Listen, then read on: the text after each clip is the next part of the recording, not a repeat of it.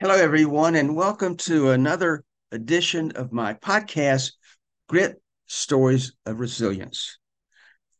I'm recording this particular episode from Louisville, Kentucky, where I am today getting ready to make a presentation in a few hours to a number of attorneys across the United States who belong to what is called the Federation of State Medical Boards at their annual workshop. So I want to talk this morning about the Jeffrey MacDonald case, the beginnings of it. And on October the 30th, the last time I spoke about this case, I was talking about preparation for trial. So it's been a month since I did that one. But I want to first take just a minute and mention my trip to Kentucky yesterday. You know, I have talked about the importance of relationships that we have in the world and the fact that random and spontaneous relationships that last only a few minutes or even a few seconds are really important to how we feel.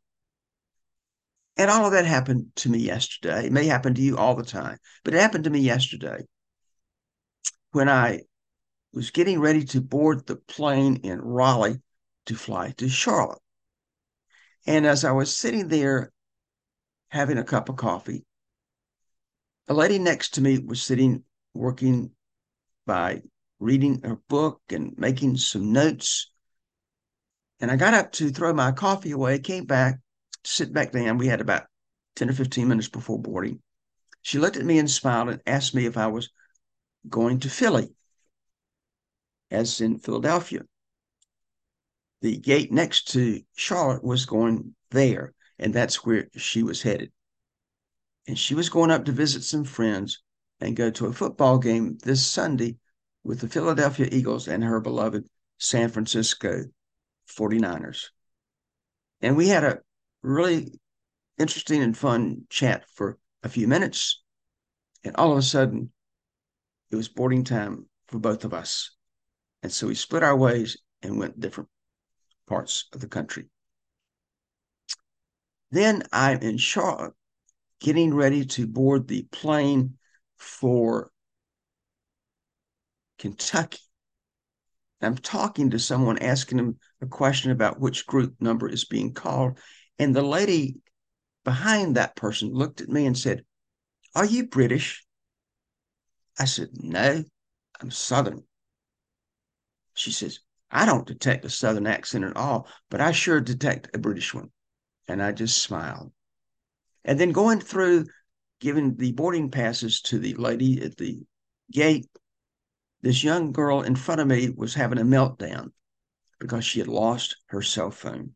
And I can't imagine anything worse than losing your cell phone, perhaps in an airport. But she had lost hers, or so she thought, until she put her hands in her pocket.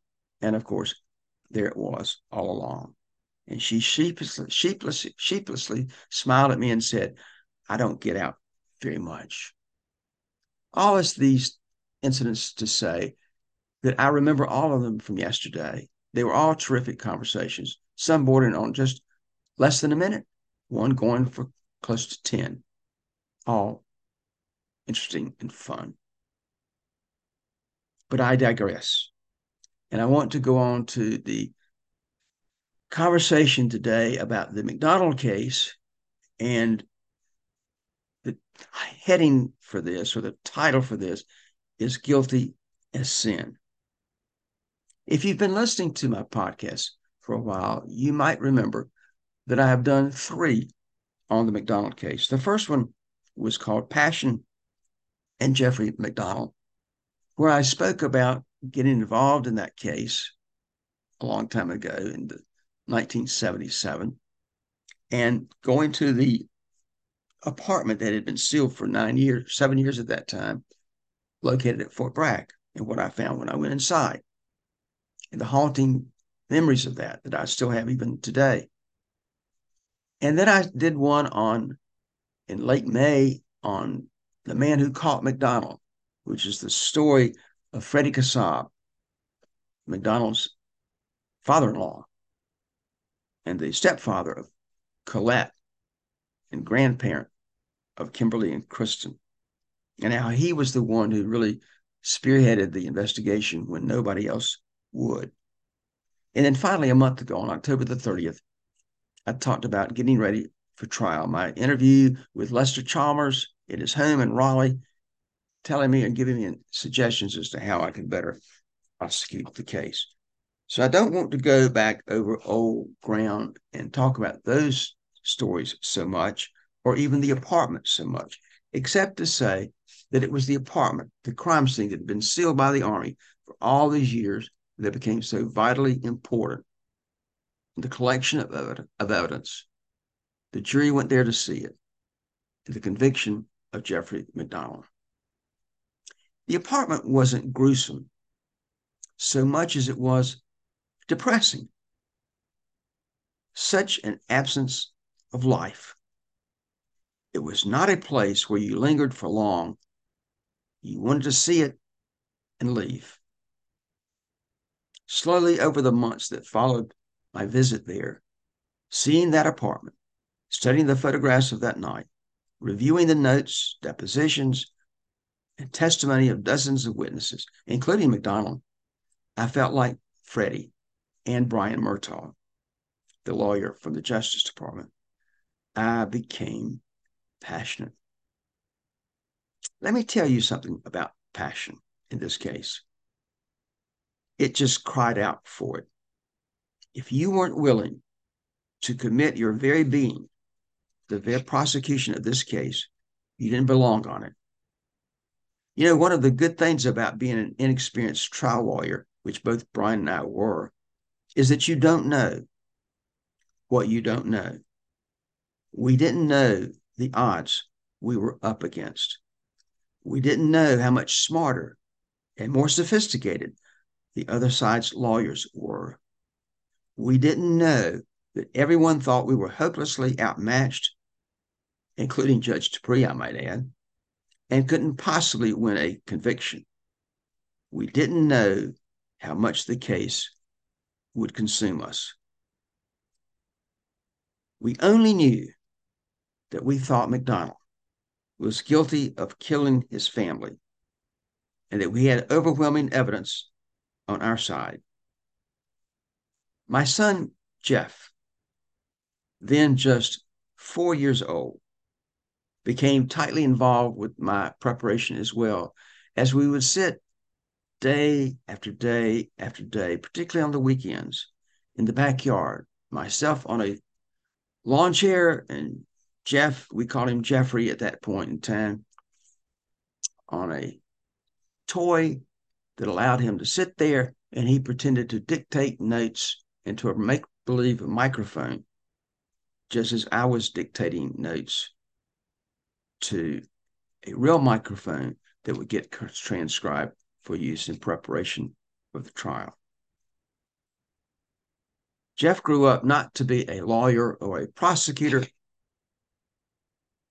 but a medical doctor, a cardiologist in Raleigh, North Carolina. Every night during that fall, I would sit around, talk with my family around the dining room table, and anyone else that visited, and discussed the many statements that MacDonald made over the years and how I should cross examine him. I was already thinking about that.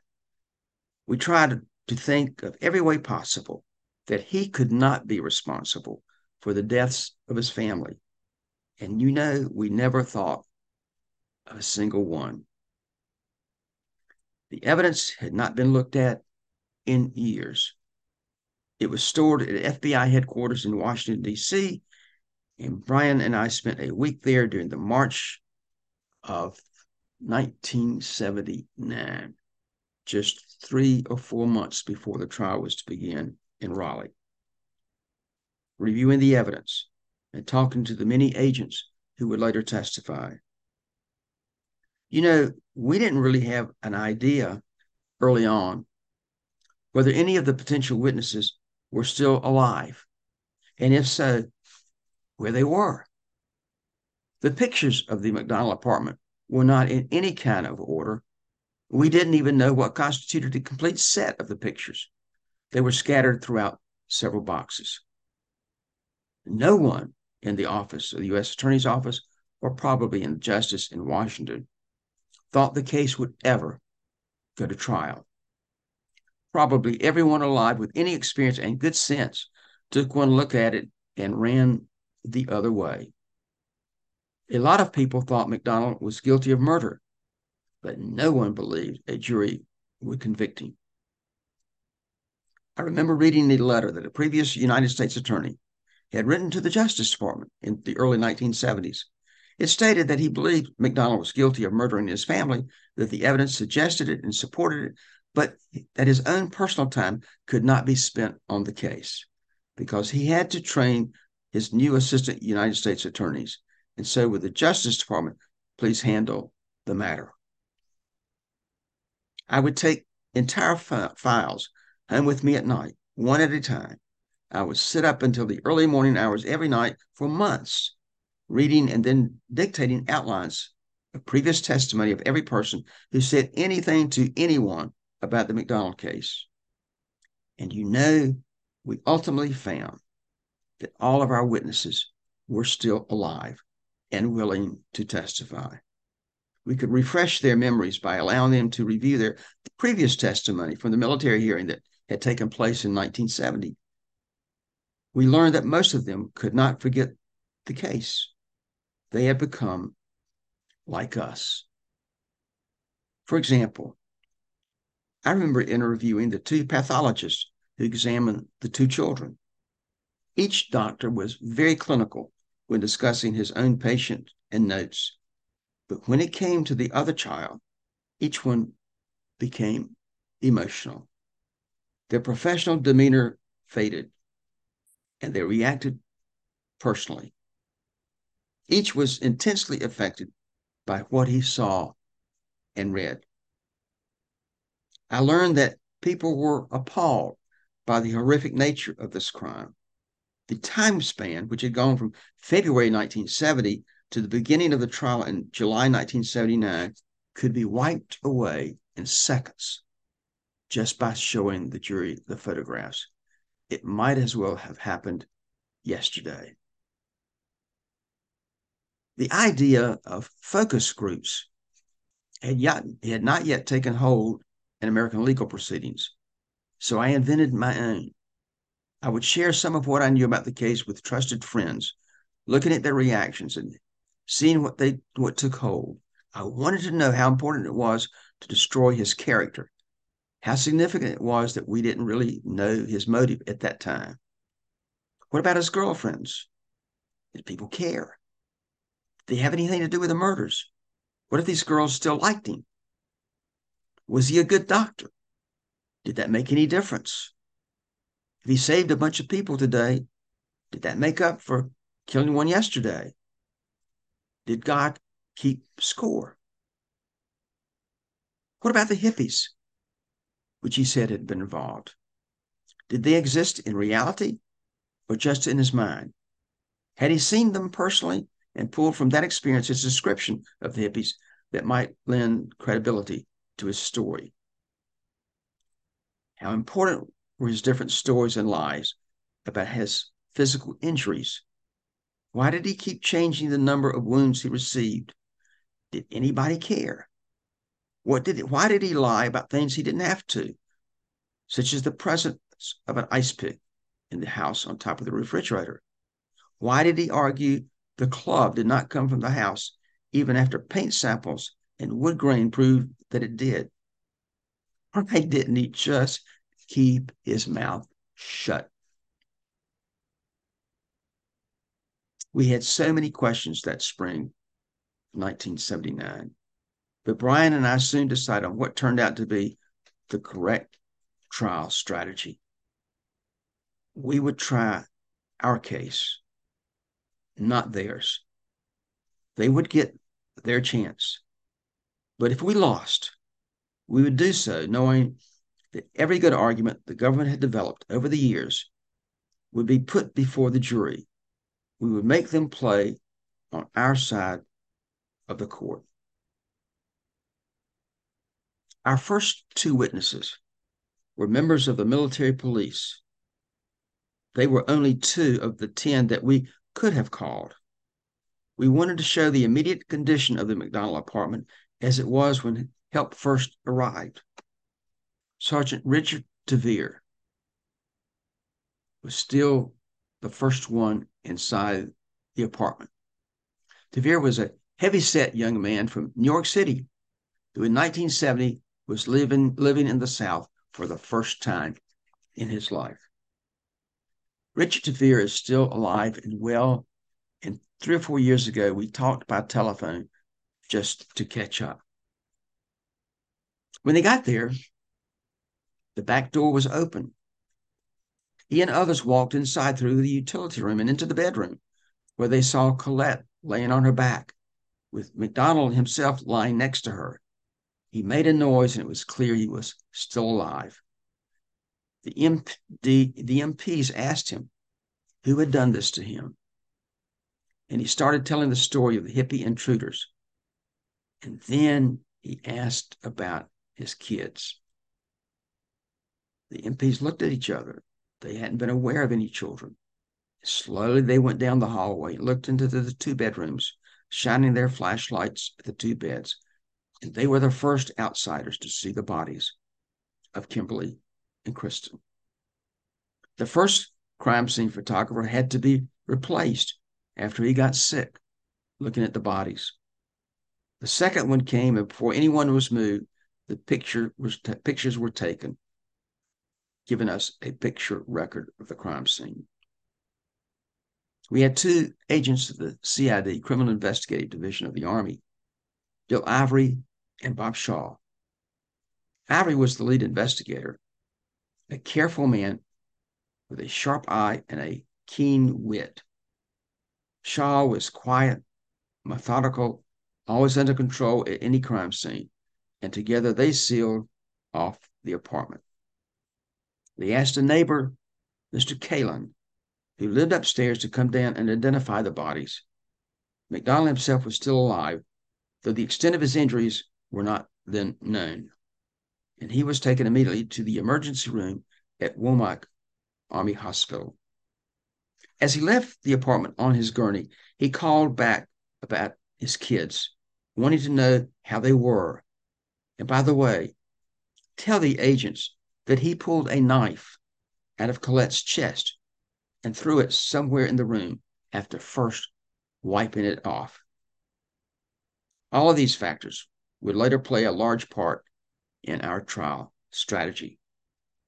I turned to Brian and asked, why do you suppose MacDonald kept asking about his kids when he obviously knew they were dead? Probably two reasons, Jim. First, he wanted to make sure they were dead. I mean, the last thing he needed now was for someone to survive. Second, it's a red herring to, to throw everyone off and fake his concern. Well, what about the knife? You know, Jim, that's strange. Almost anyone will tell you that in a stabbing case, you should leave the knife in the victim so as to keep the hole plugged until you get medical treatment. Here he says he pulled it out of her chest and threw it away. Why do you think he did that? Why do you think he said that? The knife was found on the floor, Jim, beside the dresser, and it's the one that he says he pulled out of her chest. It's called a Geneva forged knife, but it's dull, not like the paring knife. And Paul Stombaugh, the FBI agent, thinks the Geneva forged knife was used to make the cuts in the arm sleeve at MacDonald's pajama top. The hole there is consistent with that kind of knife. So, what does that mean? That knife was never inside Colette's body, Jim. It doesn't have her blood on it. Stombaugh thinks Colette used it to defend herself against Jeff during the fight in the master bedroom. He had to have an explanation as to why it was there and where it came from, so he made up the story about it being in her chest. Yet that knife is not consistent with any of the wounds in her chest. Brian, when we start calling the MPs, what do you think about using Ken Mica as a witness for us? Mica, why?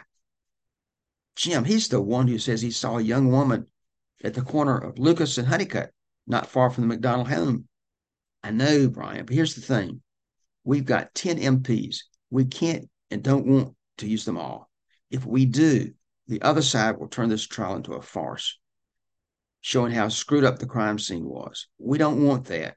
We have to use Tevere because he was the first one there, and his prior testimony is consistent and intelligent.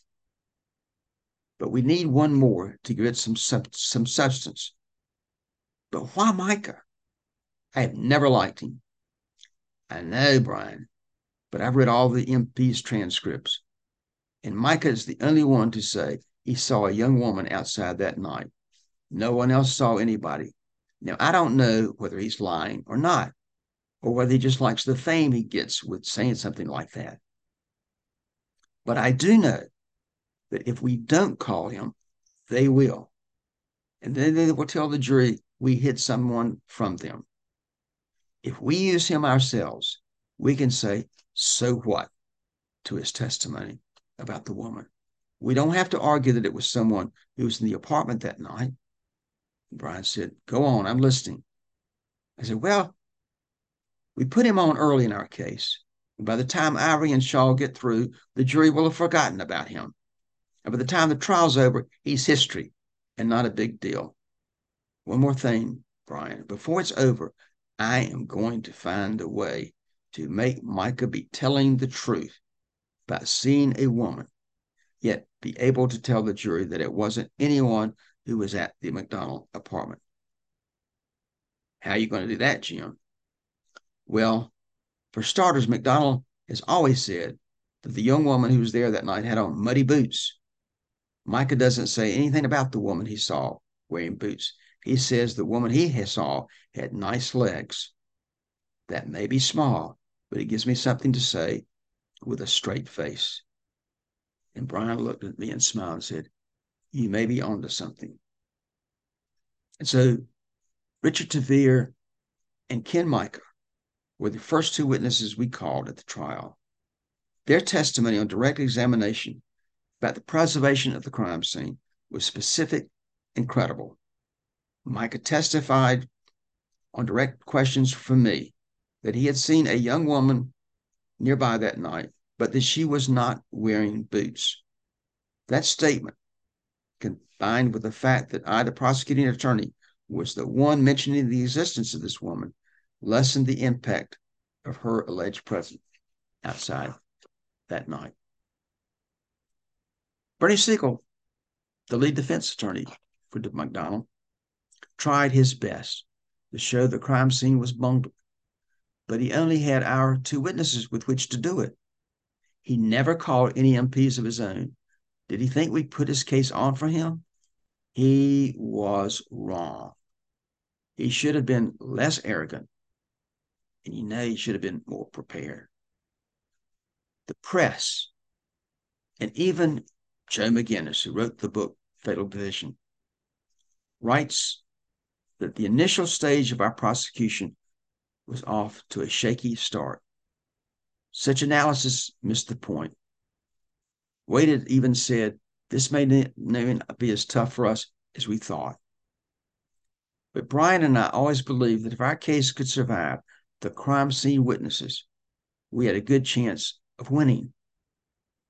But the other side had to destroy us, not just make us shaky shaky for us was a win. So in 1970, after the murders, 544 Castle Drive was no longer a home. It was a crime scene with three dead bodies. It was pure horror. Military officers secured the front and back doors. Evidence was carefully collected with tweezers placed in plastic evidence bags, sealed and marked. In late March 1979, shortly before the trial, both Ivory and Shaw saw those same evidence bags again as they were slowly unsealed. The pieces of evidence pulled out, identified, introduced in evidence, and shown to the jury in the summer of 1979. Exhibit A was a piece of ash wood used as a club. Pieces of the club were broken off and scattered in the master bedroom. Those pieces fit back into the club, and experts testified that it was once a part of Kimberly's bed because it had identical, identical growth rings, grain size, and composition as another piece of wood in the bed.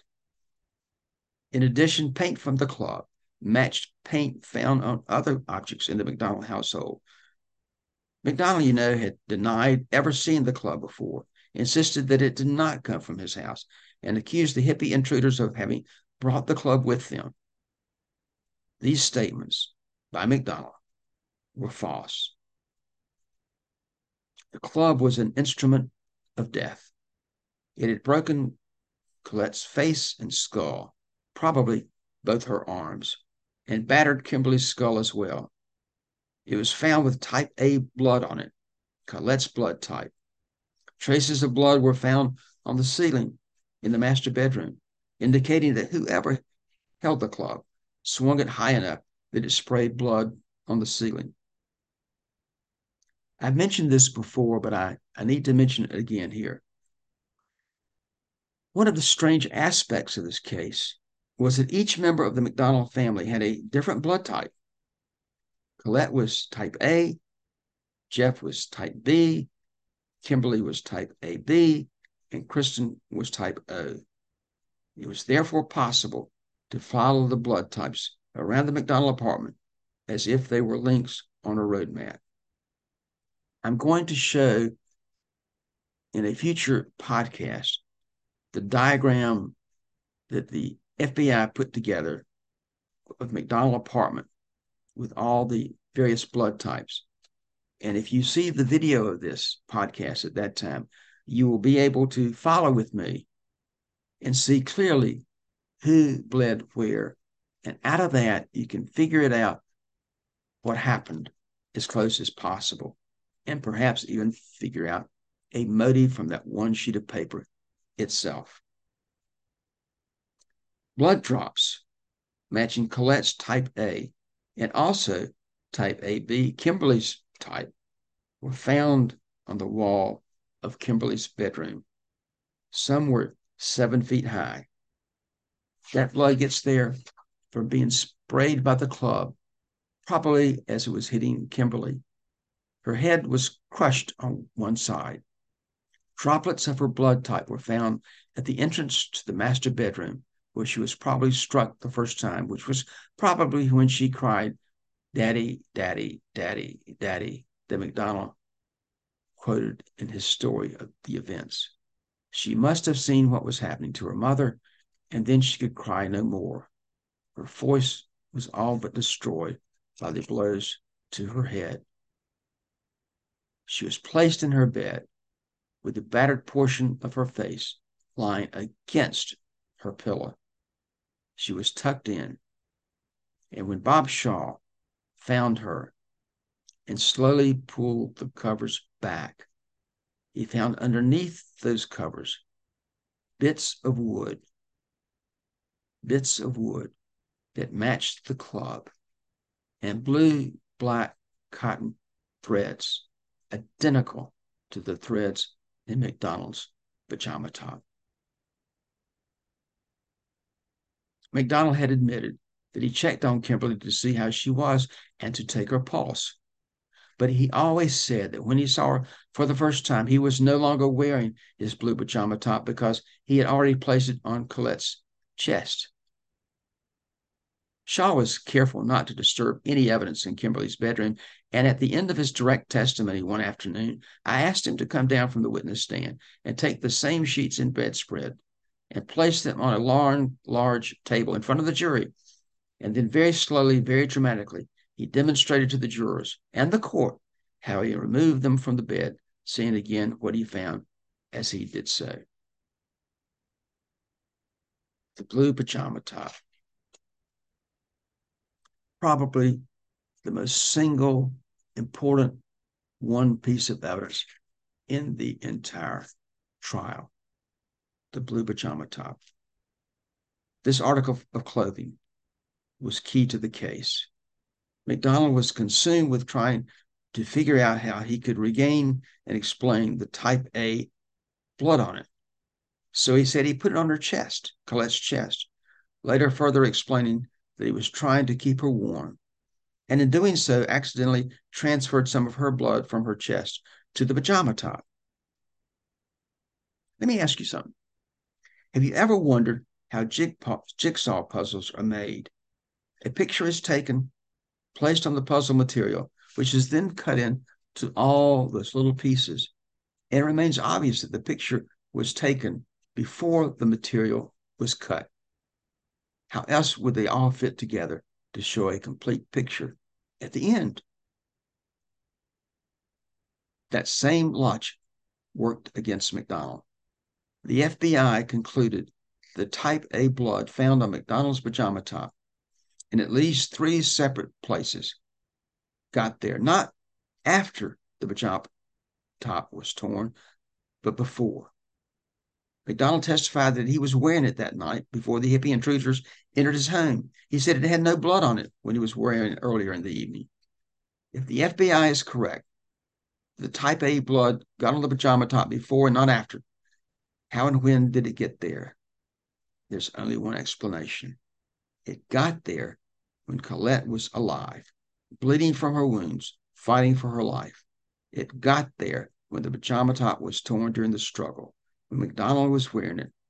And his explanation was and is and always has been completely false. And the jury, the trial jury in 1979 in Raleigh found that his statements were false. In coming episodes on this, I will talk more about the blue pajama top, the crime scene, the fact that there were 48 non tearing holes in it. They were not there at the beginning of the night, how they got there, the injuries they had, and so much more. The cross examination, MacDonald. The testimony of Helena Stoeckley, the young person from Fayetteville who did not have an alibi that night. He had once been picked up as a possible suspect. Then, after being interviewed by the FBI and the CID many times, a conclusion that she was not involved. She'd gone both ways, both ways, saying that she was perhaps there. And then when law enforcement would talk to her, she'd say, No, I really wasn't there. She would come to testify in the trial as a surprise witness found by the FBI after Judge Dupree declared her a material witness, found in South Carolina, brought to Raleigh to testify in a day on a Friday towards the end of the trial. I hope you've enjoyed this podcast. It's very specific, it's very graphic. There's no other way to tell the MacDonald story but this way. Most complex true crime cases are proved by technical, narrow evidence, which ties tightly a bow or ribbon around the evidence so that the defendant simply cannot escape, no matter how eloquent he might be, no matter how handsome he might be, no matter the fact that he was a medical doctor, no matter that he was in the Army, a captain assigned to the Green Beret, it just won't work. Even though this was 1979, society really hadn't changed as much as it has today. It was tough for us. But in the end, the jury, as juries often do, in their collective wisdom, figured it all out and voted to convict. Thanks very much, and I look forward to seeing you next Monday, well into December by that time, and hope that you've enjoyed it. If you have, please come back and listen again next week and click the follow button if at all possible. Thanks and see you soon.